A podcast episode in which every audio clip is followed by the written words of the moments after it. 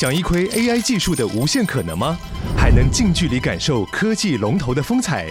那就不要错过台湾最盛大的科技聚会 Computex，六月四号到六月七号于南港展览馆隆重登场，聚集全球 AI 最新技术与产业趋势，更有多场讲座论坛与新创竞赛等丰富活动。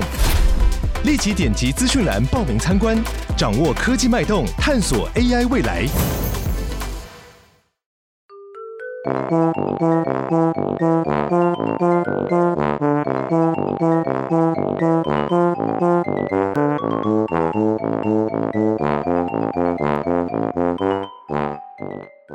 家好，我是帅帅。大家好，我是 GoGo。欢迎收听你的宅友已上线。我们今天是久违的 BL 特辑。之前我们在节目中有分享过演艺圈 BL、职场 BL，还有奇幻人外 BL 的主题。那我们今天要分享的呢，则是在百工百业中发生的 BL。毕竟大家都知道，这在各个业界都是一种奖励。可是因为今天介绍的作品篇幅都蛮短的，所以基本上算是走一个介绍跟短片的风格。那也一定会有剧透的成分，所以就请大家一样斟酌收听啊。那我们第一部要分享的作品叫做《欢迎光临自助洗衣店》，主角叫做臭晃，他大约三十岁左右，本来是个上班族，那后来因故从祖父那边继承了一间老旧的自助洗衣店。那这间洗衣店的顾客嘞，大部分都只是住在附近的中老年人而已。不过有一天店里就来了一个高中生，叫做胜太郎，他投币以后呢，洗衣机没有动，所以他就跟老板晃反映说：“哎，偷钱了以后没有动，哎。”然后就开始有了互动。那后来这个高中生就是常常来这间店逛光。顾嘛，然后他们两个就会聊天啊，有了一些互动，两个就基本上算是朋友了，就是越来越熟。后来甚至圣太郎他是一个准备考试的高中生嘛，都会待在洗衣店的管理人室写作业啊，准备考试之类的。那我们这一部的两个主角嘞，这个年约三十的晃，他是个表情丰富，基本上算是人畜无害的亲切开朗小哥类型。他在高中的时候是游泳队的队长，总之就是一个一家一室的随和哥哥类型啊。如果要听众朋友没看过，用想象的话，我补充一下，因为我一直很想笑，所以可能只有我误会，因为我刚刚听到那个主角的名字是臭晃嘛，嗯，然后我一下子忘记他的名字怎么写，所以我想说你怎么那么亲昵的叫他？臭黄 就是臭掉的臭，但是其实不是，就我突然后来才想到说他是三点水的臭是他的名字，他的姓凑合的凑。对对对，我怕有人跟我一样乍听之下误会了，想说哎、欸、怎么那么亲昵的给他这个昵称。就像我一定会叫他那个主角叫臭九一样。对对对，我一定要先解释，不然我会一直很想笑。我刚刚差点忍不住。之后应该会简称他叫晃了就好了。那另外一个圣太郎嘞，他是一个黑发面瘫系的高中生帅哥。他因故知道晃是同志之后呢，就对他进行了直球告白，而且是直接展开了追求。另外，圣太郎呢，他的属性是一个大家庭的长男，所以他有了厨艺技能。那他也是常常会做料理给晃吃。那本来想说这个高中生呢，反正就是黑发面瘫系的典型帅哥嘛，嗯，但是呢，就是他有另外一个属性是，原来他是像我们赛马娘的超级小气一样，他的内心他会想要无微不至的照顾喜欢人的类型，甚至可能有点想要囚禁他那种，因为独占欲很重，他是一个蛮有偏执黑化潜力的潜力股。我觉得他表面上好像正常正常，其实他可能是一个隐性病娇。嗯，话说目前我真的是不太会分天职黑化跟隐性病娇。圣太郎的话，偏执黑化是蛮确定的，但是病娇这个属性我一直抓不太准。欢迎听众朋友来跟我做一些定义的讨论。我觉得他不到黑化的等级，但他应该是偏执加病娇。好复杂哦。这很难很难解释，通常偏执会加上黑化跟病娇，会跟黑化绑在一起。对对对，我会把这四个字一起念。嗯，都是配套组合的。嗯，然后有可能是偏执黑化病娇，这也可能是同时出现的哦。都可以互相这样子混搭，或是有这个没这个这样子搭来搭去的。对，但是黑化不一定是病娇，就是这有点难区分。我也是凭感觉的。嗯，真的，我毕业了真的博大精深。我我目前是觉得黑化跟偏执，我比较知道说大约是什么特色，就是这样子。但是病娇，我真的是有一点疑惑，这一点我还是要继续的更加在这一块精进才行。你要感受啊，多看一些就知道了。BL 这块也真是后来居上，不是因为这些标签也不是只有针对 BL 啊，就是演小的很多主角也都是这些属性。对，这些属性好像特别都是你比较喜欢的暗黑系属性，所以你对这一类的暗魔法类比较有研究。我竟然喜欢黑魔法，对，正好是你的专长领域。虽然我们讲了这么多他未来的可能发展，但其实目前的进度呢，其实两个人的相处跟我们讲的一点关系都没有。他们两个的相处还蛮日常跟清水的，主要是因为圣太郎还是高中生嘛，未成年，所以不能对未成年出手。而且另一方面来说，晃觉得圣太郎他可能只是青春期会对周遭的一些年纪稍长、感觉比较成熟稳重的长者有一些憧憬，然后误会了那个喜欢跟憧憬的界限。所以虽然晃对圣太郎也是有。心动，或者他目前就是很坚持坚守着朋友的界限。嗯，这是不是也是晃自己的经验谈？就是自己以前也有憧憬，喜欢当年的老师，所以他对于这个有点跨年纪差的恋情是有受过伤，所以他对于这一块是比较保守一点，然后也比较保护年轻人一点。嗯，题外话是他喜欢的那个老师，我觉得他非常的天然呆，是一个好老师。嗯，那个老师还不错。我本来呃 有点剧透，就我本来也以为他那个老师是不是在。装傻，人家想要干嘛之类的，但没想到他们最后真的开诚布公以后，老师就是真的很坦率，心胸很好，真的是个好老师。后来这么多年的并不见面啊，或者什么的，他其实并没有一些特别的意涵，他就真的只是很天然。嗯，他不是刻意去不见他或者是逃避，哎，他就是一个很温暖的人。他长那个样子，不应该是这么天然的人啊。对，他长得其实好像有一点那种，我们自己想什么就把别人投射成这样，人家明明就都好好。他应该要是个斯文败类啊，他怎么会这样？这一部呢，总之它就是一个小品。那我们刚才讲的一些都是我们自己看太多东西，给人家乱影射，或是乱想说它应该可以怎么样发展。本质上，这部作品本身真的就是一个很清新的小品。目前为止，剧情目前也就真的是不多啦，等于只是起个头而已，真的是需要持续的关注后续的发展。倒是这一部有一个名台词是盛太阳的名台词，嗯、跟大家顺便提一下：“臭先生，我是有性欲的。”嗯，有有点莫名。而且这一部有翻拍 BL 日剧，没有看过原著的一般观众在看第一集的时候，忽然看到这一句有点劲爆式的发言，就有点被吓到这样子。想在第一集就忽然来一个这么劲爆的台词，有一点冲击。对，但我们见多识广，其实我们看到的时候就觉得还好。然后这部漫画的画风跟一般的 BL 比起来，我觉得是有一点点偏向少女漫画，好像线条比较软，反正整个画风是比较少女漫画一点，不是真的少女漫画，但是有一点。如果是喜欢佐佐木跟宫野风格的听众朋友，说不定会喜欢，这是我个人的推测啦。嗯，哎、欸，说到这个佐佐木与宫野啊，和他类似的情节，我是记得这里面有一对副 CP，戏份说实在非常的少，尤其是呃另外一位。目前的戏份真的是极少，极少，而且 两个人的走向也还不明显。但我个人非常关注这一对，因为我喜欢那个戏份很少的那个人，我觉得他也有 有一个黑魔法的潜力。你真的很适合史内普或者什么伏地魔，你真的是暗黑军团那一边的，然后你一直在想办法吸收一些新血。哎、欸，史内普其实是个好人呢，他只是表面坏而已。我知道啊，所以你刚刚在夸奖我，对不对？你你可能还不是这种表面坏而已，你不是一个无间道的间谍，你是真的坏到骨子里。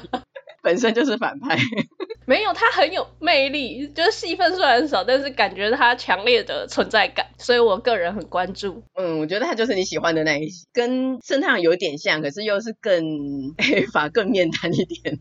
这个应该也是要持续关注的，他们应该真的设定上是副 CP，所以现在戏份真的非常的少。那刚刚讲到说这一部有翻拍成真人的日剧嘛？我们录音的当下，它台版的漫画只有出两集，但是翻拍的日剧已经完结了，然后有十二集。那我本来就想说，到底那个量是怎么样改编的？所以我去查一下，想说那个剧情是很水吗，还是怎样？然后我就去点开它各集的介绍看一下，嗯，结果我们看到的剧情大概只到日剧的第五集左右，我就想说，哎，那。我刚刚那边逐集看各集介绍，我是被大爆雷了吗？然后后来我就上网再更深入的查，发现日剧它后面几乎都是原创剧情，然后就傻眼。更傻眼的是还宣布要推出第二季了，因为好像在日本的收视或者口碑还不错，这样子，就是各种黑人问号。自行原创剧情是怎样？它明明就是有原著漫画的，万一两个走向最后不一样，是可以的吗？他们是走一个平行宇宙的路线，真的。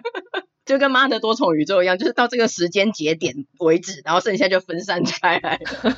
他等于是只是拿他的角色跟人设，然后接下来就是自由发挥嘞，这实在是蛮神奇的。我知道啦，他是冠名播出吧？欢迎光临蜘蛛洗衣店漫画冠名播出。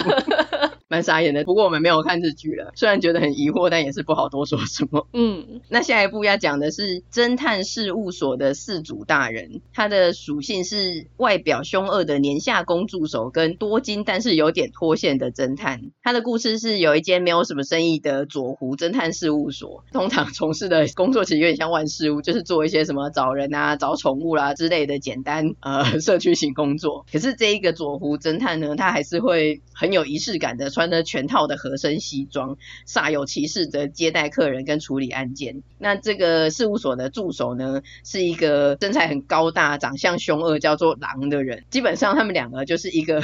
很可疑，装模作样的侦探跟一个凶恶的看起来很不像助手的助手的组合。处理案件之余呢，他的助手狼基本上是一直用一个 在边缘试探，用一种接近性骚扰的方式在跟佐胡求爱。可是佐胡就是一直打发他，所以两个人就是过着吵吵闹闹、打打闹闹的攻防日常。狼根本就是无时无刻都处于一个发情的状态啊，而且他的名字就叫狼，你不觉得就是很狼吗？这都不有点可爱？像那个左狐也是狐狸的狐，它有点用那个动物来当名称这样。嗯，左狐真的也是蛮容忍他的就是了啦。我在想，这就是愿打愿挨。那另外那个左狐，我刚刚突然想到，你不觉得他有点像网球王子的基部景吾吗？就是那个发型啊，还有贵公子的形象啊，所以基部可能也蛮适合来 BL 的世界的。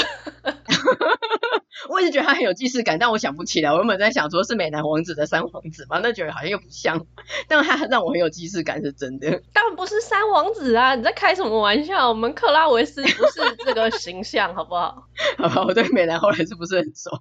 这一部也是清水像，标题算有个饲主大人，就是那个养动物那个饲主，可是他是没有成人像影射的，因为我不知道大家知不知道，有一些比较兽人的或是饲主的 BL 的封面都会是有一点 SM，或是封面看起来就很让人很害羞，好像有的时候也是会用饲主大人的一种风格或是主题，但这部没有，这部有饲主这个元素呢，基本上应该算是，反正他们这个侦探事务所都处理一些社区小案件嘛，然后他们在处理案件的时候，有的时候 很大。的几率常常都会遇到一些没有人照顾的动物，那他们就会陆续自己收编、自己养。包括狼，它也是被佐胡在某个寒冷的冬夜在垃圾堆中捡到，也是收编回来。事务所的动物啊，居民越来越多这样子，所以才叫失主大人。BL 的世界真的很容易乱捡路人回来耶，真的。那这部的画风其实也算是蛮特别、蛮精致的，真的是不会形容哎，就很妙，很 像那种中型大本的漫画不会讲。然后它的节奏是很轻快的，角色的互动也很有趣。总共只有全一册，可是看的时候会觉得还算蛮愉快、蛮特别的作品。可能因为里面有很多动物吧，猫啊什么的，是不是还有鹦鹉？有有有，然后他们就是一直打打闹闹、打打闹闹的，最后 happy ending 这样子，算还蛮可爱的。喜欢动物的应该也会觉得蛮疗愈的。嗯。嗯，然后我们逐渐进入有肉的剧情。下一部《明智从属 W》，它的属性是敬爱主人的外国人助手跟有心灵创伤的技师。这部背景是在明治末年，有一位叫做佐伯亮二的技师，他参与日本各地水力发电厂的计划，有一个忠实的助手爱德华陪伴在他左右。那这个爱德华呢，并不是亚洲人取个英文名字，他是真的金发碧眼又高大的外国人。这两人的相遇是在故事开始的两年前。这个技师佐伯，他一样是去日本的某个城镇进行水力发电厂的计划的时候，看到当地的招募来的工人们里面有一个体型很突出，但是其他人就说啊，你不要管他，他他会做事啊，可他不会讲话，他是个不会讲话的痴傻男人。就是在那个时候遇到爱德华的，爱德华那个时候的造型就还蛮像越南大战电动里面的俘虏，就是非常像金发，然后头发跟胡子都整个很长，被盖住，会拿着个旗子说 Thank you，但是身材比俘虏好太多了，对，毕竟。不是个俘虏，但是脸部真的很像。后来这次的相遇过后，因缘际会下，佐伯就把爱德华带在自己的身边，然后还发现说他看起来很痴傻的样子，其实是因为他视力非常的差，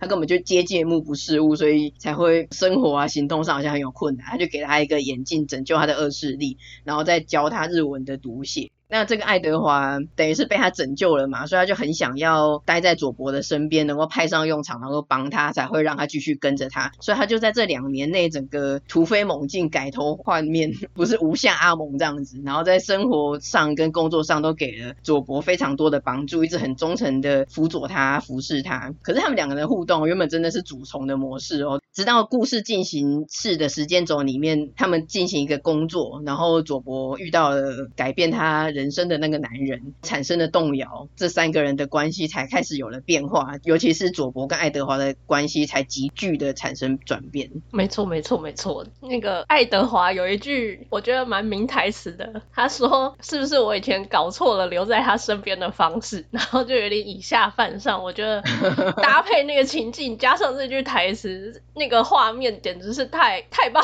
了，太尊了，爱丽丝吗？太尊了。但这部一样很短，它就走上下两侧而已。可是它漫画的封面很好看，大家现在可以去 Google 一下。我当初第一次知道这部作品，好像是看到出版社的贴文还是什么的，那个时候就很惊艳，然后就先笔记下来。另外一点觉得值得一提的这部的特色是，虽然我对日本历史极度不熟，可是我每次看到明治啊或是大正时代的作品的时候，我就会觉得，诶，这部的氛围就是很棒。然后那个时期的服装啊、街景啊、社会气氛之类的，就是有一种异常的吸引人的感觉。不知道为什么，可能就是在一个时代的交替，或是中西那种刚刚开始融合的时代。这部我另外一个亮点是这两个主角啊，他们在正式场合的时候会穿就是 超禁欲的参见式西装，在家里的时候则是穿和服。另外佐伯他有由头往后梳，跟在家里那种头发刘海放下来的两种造型。那可能也会有人觉得说我到底在讲什么？就是到底有需要花细节讲这种事情吗？但是我觉得应该有人知道我想要讲什么。当然有需要啊，在开什么玩笑？这边花的篇幅还可以再多一点，我觉得。就这个外形真的很戳我哎、欸，你不觉得那个画风啊，还有外形都很对味？而且这是呃，还有一些作品没有介绍到，但我已经可以先宣布，就是今天我们要讲的里面呢，我最喜欢的一部，除了刚刚讲到的画风跟外形之外，它短短两册而已，可是其实真的蛮有剧情的。最重要的是，它有一种算是时代的压抑感嘛，因为在那个时代下，并不像。现在社会这么的开放，然后他们有一些禁忌，还有一些过去的一些伤痕吧，所以它其实是有一点双向治愈的成分在里面。所以我觉得那个压抑感还有治愈感掌握的非常好。嗯，对，这部的氛围，我觉得跟其他部比起来是偏正经的。大部分的篇幅其实真的都是中规中矩的在走剧情线叙事，它不是走一般 BL 的粉红泡泡路线。而且没有想到佐伯技师的过去跟心灵创伤。比我想象中还要黑暗一点，呃，可能甚至黑暗蛮多的。然后在最最最后面的剧情安排啊，就是有讲到爱德华的身世的明喻或暗喻吗？然后还有影响佐伯人生那个男人的下场，就是没有想到，哎，这个别罗的最后竟然会有一个这样的结尾，就觉得有点惊讶。但更多的好像是痛快，就很想要按下综艺节目里面那个痛快按钮，就是说爽啊！这个人跟我想的一样，你应该很想要一直按那个 按钮，说很爽快。因为走播真的看不出过去那么惨，比我们想象中惨大概千倍百倍。第一次看到关键性的那个男人的时候，就想整死他，连黑阵营都唾弃的那种人。哎，欸，我们黑魔法阵营是有我们的选拔标准在的，他那种应该是地狱界的人，又 不是我们黑魔法阵。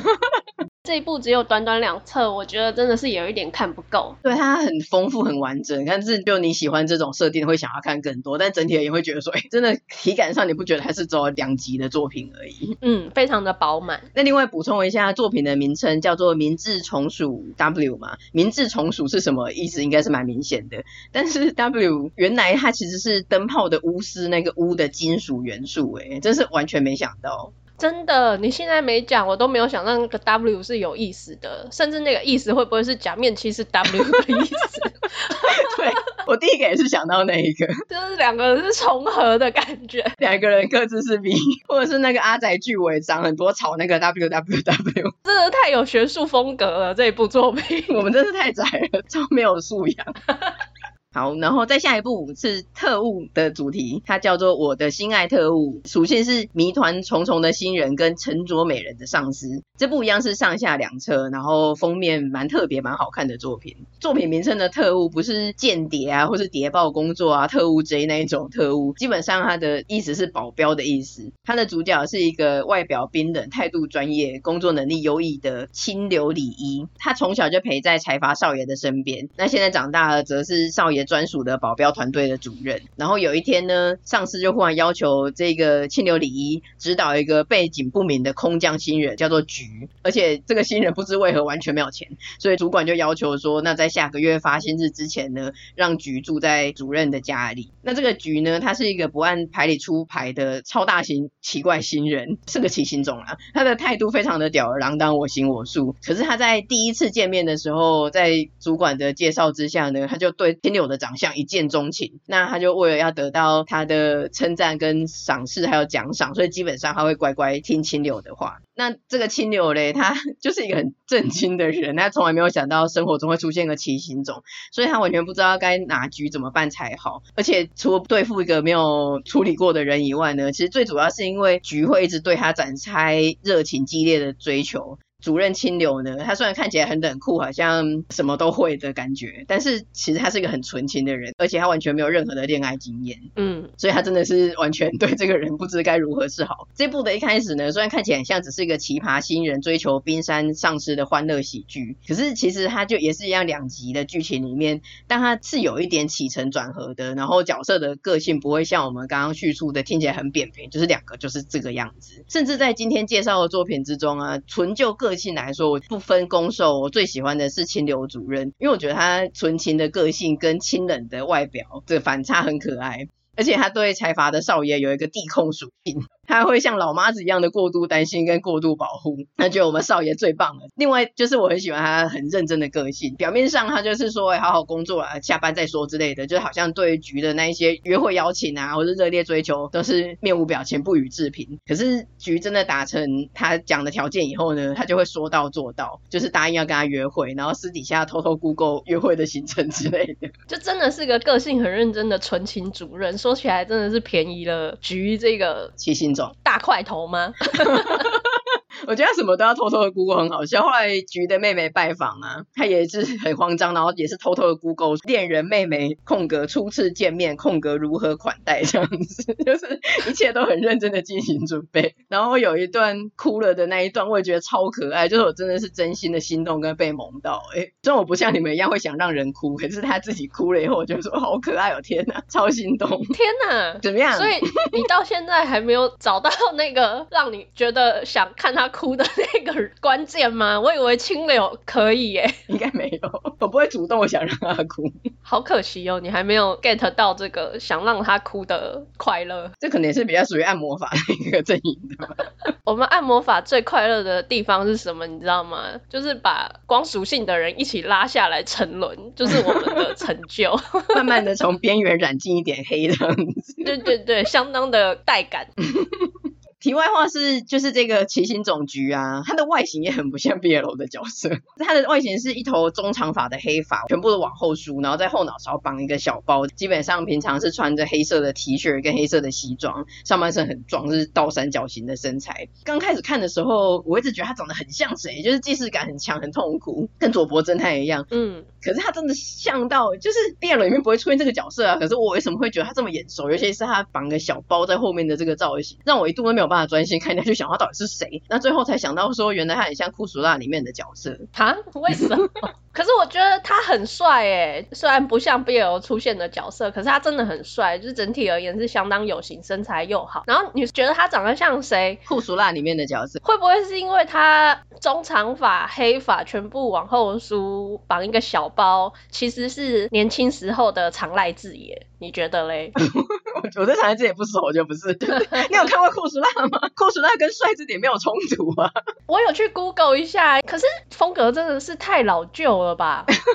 我没有觉得有既视感诶，我看图片觉得还好啊。看封面真的是太 hardcore 了，但你看里面你就会知道，库苏拉很好看诶。题外话是库苏拉是我觉得打架漫画的天花板，库苏拉真的超级好看。打架漫画的天花板？那我是大哥大嘞，我根本就在乱录。对啊。搞笑作品的天花板，我是大哥大，概是跟银魂他们那些去竞争搞笑作品的天花板吧。好，那最后一部是我的警察先生，他疑似是今天介绍的作品之中最有名气的，然后也有得过二零一八年度 BL 大赏的最佳漫画第七名。他的主角是几年前辞掉警察工作，继承老家商店的陈志，三十九岁。他有一天在跟常常来店里的警察阿进在聊商店接办的联谊活动的时候，就随口讲讲干话，就说：“哎呀，最近有一个朋友跟男生交往了，结果竟然处得很好。那不然，反正他很多年都没有桃花运的，不如也跟男生交往看看好了。”结果没想到这个打开了阿进的开关，下一秒就被警察阿进壁咚，然后就亲上去，还有表白，就说：“我一直都很喜欢你，如果你要。”要试着跟男性交往的话，就跟我吧。原来呢，这个阿进他在十年前是一个孤独一匹狼的类不良少年。那那个时候还在当警察的陈志呢，他就以一个警察哥哥或者是损友的方式去关心他，让阿进渐渐的回归正途，然后最后也当上了警察。那他在多年后考上警察后，回去原本的警局找陈志，才知道说，哎，原来他已经离职了。因为他们这个时候可能没有留下联络方式或怎样吧，所以就整个断了音讯，一直到最近阿进被分。发到这个小镇才巧遇了陈志。原本他们就是一直维持着一般的友谊关系，但是对阿进来说，他常年累积的爱意，就在听到陈志那一句“哎，其实可以试着跟男生交往看看”那一句以后，就慢慢慢慢满的出来。对阿进来说，他的这份心意可是有十年份的，请你做好觉悟吧。所以整体而言呢，这一部的属性就是略闷骚，但是工作和情感都非常诚恳认真的年下攻，跟一个表面上吊儿郎当，但内心非常温柔的年上鼠鼠兽的组合。好，那我们虽然呢，之前在很久远的一集呢，有讨论过大概几岁才算大叔，那时候觉得说为什么现在那么严格，三十以上就叫大叔？但是无意冒犯，客观主观来说呢，我们这部的主角陈志他还真的蛮大叔的，除了他的年纪比一般我们讲的又再多几岁。所以他已经大概三九四十了，主要是他的个性真的也是很大叔，他真的非常的嘴，平常时候就一直嘴，就连在谈情说爱或是有一些十八禁的事情的时候也在嘴，我觉得算是这一部的一大特色。而且说实在，是因为嘴的属性相斥吗？我真的没有 get 到阿静滤镜里面的可爱陈志，哎，真的没有，一点都没有，因为你没有套上那个滤镜啊。这我真的没有哎，我不知道。痛苦，像是平常他穿着日常的衣服也就算了嘛，那你知道那个日本的浴衣啊是比较特殊场合会穿的，那在特殊的节日里面穿上这样的衣服也会有一些加成。嗯，在某一次的活动里面，陈志就有换上，那确实阿静的滤镜里面看到就觉得说哇也太可爱了吧，然后我当下就想说我真的没有觉得可爱耶，你的眼睛。我真的看了好多遍，然后我就想说，我真的 get 不到，没办法。你不要这样，他是情人眼里出西施，而且阿金是个十年选手，他的心意是有十年份的。好吧，我可能没有十分钟的份。对。我觉得陈志真的很贱，就是阿静那么诚恳，那么爱他，然后可是他就是一直会嘴他，会叫他什么十年选手啊、接吻魔，或者是呃，他看了阿静的尺寸之后呢，但他们还没有做那件事情的时候，但他心里就会在预期着说屁股裂开无法避免，屁股裂开无法避免。等一下，实际上他也真的有说出来了。对，这一集除了暴雷警告之外，可能也要加上十八禁警告吧。你刚刚那个不是一个很好播出的内容，屁股裂开。无法避免警告。可是我觉得陈志他的长相我们姑且不提，个性算是可爱的啦，就是他就还蛮活泼的啊，甚至是有点中意的。他每次都是笑嘻嘻、满脸笑容的，然后讲一些玩笑话、干话。当初一匹狼的阿静也是被他这种不是那种很像哦，我是长辈，我是成人那种说教式的方式的相处打动的。然后我觉得这部比较特别的地方是他真的 就是跟一般 BL 比较不一样的地方是，他虽然设定是中年人，那也真的很多陈志的中年人梗，例如说他。肚子上有肥肉啦，或者是体力比不上年轻人的之类的，就是蛮写实的，去呈现所谓大叔的恋爱。我就是觉得陈志太写实了，让人打破了年上的美好幻想，很确切的感受到身材不好又嘴的中年大叔，我可能真的不行，真的无法。我觉得这一集很妙的是，我们构思这一集的时候，其实主题是找职业嘛。可是我发现，其实我们今天讲的每一个都是年下攻，然后寿基本上都是三十以上的。但是其他部，包括我们之前有聊过的经典杯子蛋糕，其实那一些大叔瘦都是保养的蛮好的，或是疗愈系的，所以好像 OK。但是这一部就真的是狠狠的让你见识到了社会现实。对。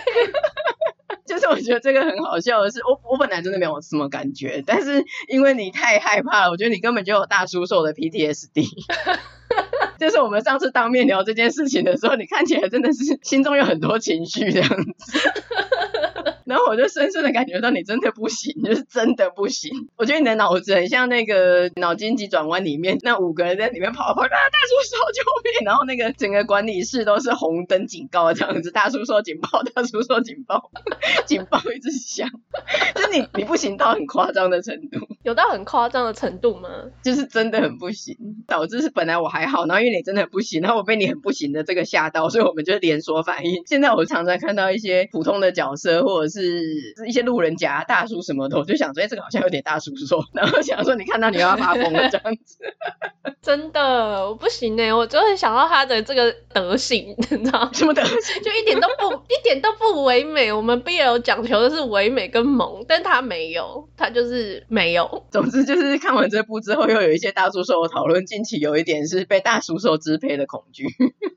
其实应该要赶快结束这个大叔寿的讨论，我们才可以走得出来。但我觉得有一次很好笑的是，他们去旅游啊，然后陈志他就是很累，他没有办法跟上年轻人的体力爬山这样子，然后阿进就用警察先生的模式扶他说：“再往前一点就有休息的地方喽，加油哦，爷爷。”就觉得很贱，阿进难得的反击，很棒很棒，他就是要走这个路线。对，然后有一次是呃，他们刚刚交往的时候，阿静第一次睡陈志的床，然后那个时候还有一点那种兴奋。他就偷吻他的枕头，然后就我发现我大叔味就呃这样子。你看，我跟你讲，他只是因为十年选手，很快的他就会发现说大叔瘦他也不行。没有啊，可以，你不要这样，你很坏。我意思是说他没有完全美化到那个程度，就是他他还是喜欢他，接受他现在的年纪跟属性。没有，童话都是骗人的，没有那个 happy forever 的，只是直到完结篇之后，后面会发生什么，他没有写出来。好黑，真的好黑，so dark。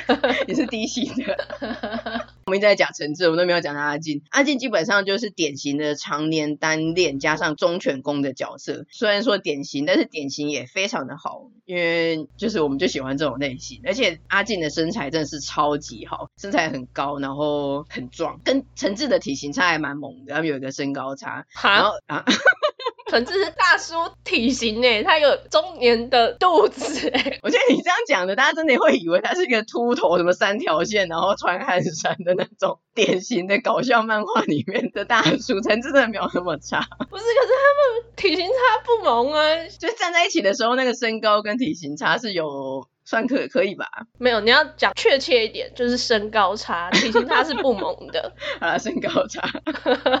然后我觉得阿进呢，尤其是穿警察冬天的长袖制服很好看，所以推荐给喜欢制服或是健壮工的朋友。刚刚我们介绍的保镖的那部作品啊，橘的那个外形其实也是健身工的感觉。对，背部是一块一块的肌肉那一型，非常的精壮，真心壮的那种倒三角形的类型，身材真的很好。